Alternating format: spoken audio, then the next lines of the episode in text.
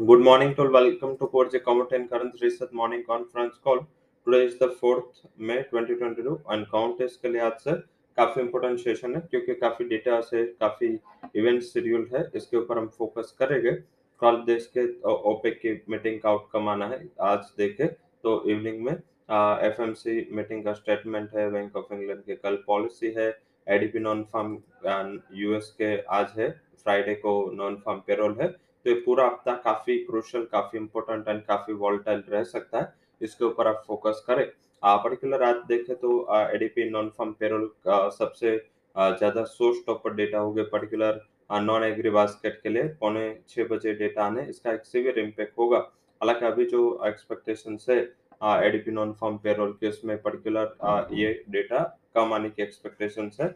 Dollar के लिए थोड़े डविश डेटा की एक्सपेक्टेशन है.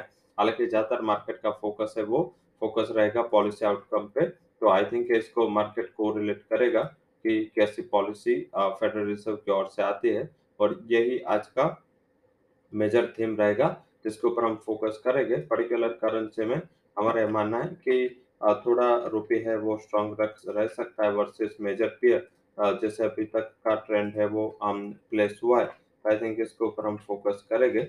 एंड जैसे देखे तो जब हम लास्ट ट्रेडिंग सेशन में क्लोज हुए उसके बाद कोई ग्लोबल पीयर्स में इतना बड़ा चेंज नहीं है क्योंकि मार्केट अभी अपने प्रिपेयर हो रहा है, ये पॉलिसी के पहले अपने आप को प्लेस कर रहा है.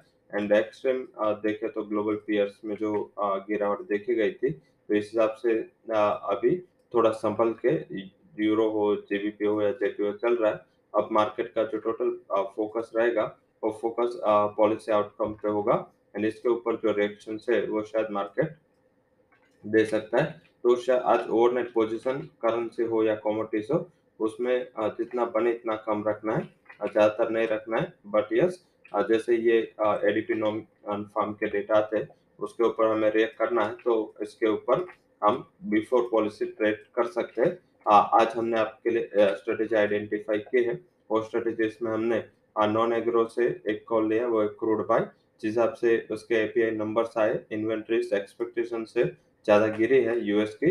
एंड यूएस अकेला मार्केट का ऐसा ओक है कि यूएस की अगर सप्लाई ग्लोबल मार्केट में आती है तो शायद क्रूड के भाव कंट्रोल में रहे, पर लगातार यूएस की जो इन्वेंट्रीज के नंबर है उसमें गिरावट आई है, तो वो एक कंसर्न है. तो आई थिंक क्रूड में एक अच्छा उछाल आपको 8000 तक के लेवल तक दिखे, 7810 का स्टॉप लॉस लगा, इसको बाय कर रहे. सामने कोकोड कपास खाली भी एक अंडर परफॉर्मर था, टेक्निकल एक अच्छा बाउंस बैक लिया उसने 2760 के सपोर्ट से, तो यही स्टॉप लॉस के साथ बाय करे 2850 के टारगेट के लिए.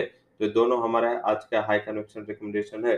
करेंसी में आज की जो टॉप कन्वेक्शन रिकमेंडेशन है इसमें हम ले रहे जीबीपी को बाय 96.30 के लेवल से, 96.88 would be target, 96.08 would be stop loss, और यूएसडी में सेल का रिकमेंड कर रहे for target price of 76.48, stop loss would be 76.98. So that's all recommendations from Core J Commodity and Currency Research. For real disclaimer, can visit our website. Thank you all for joining conference.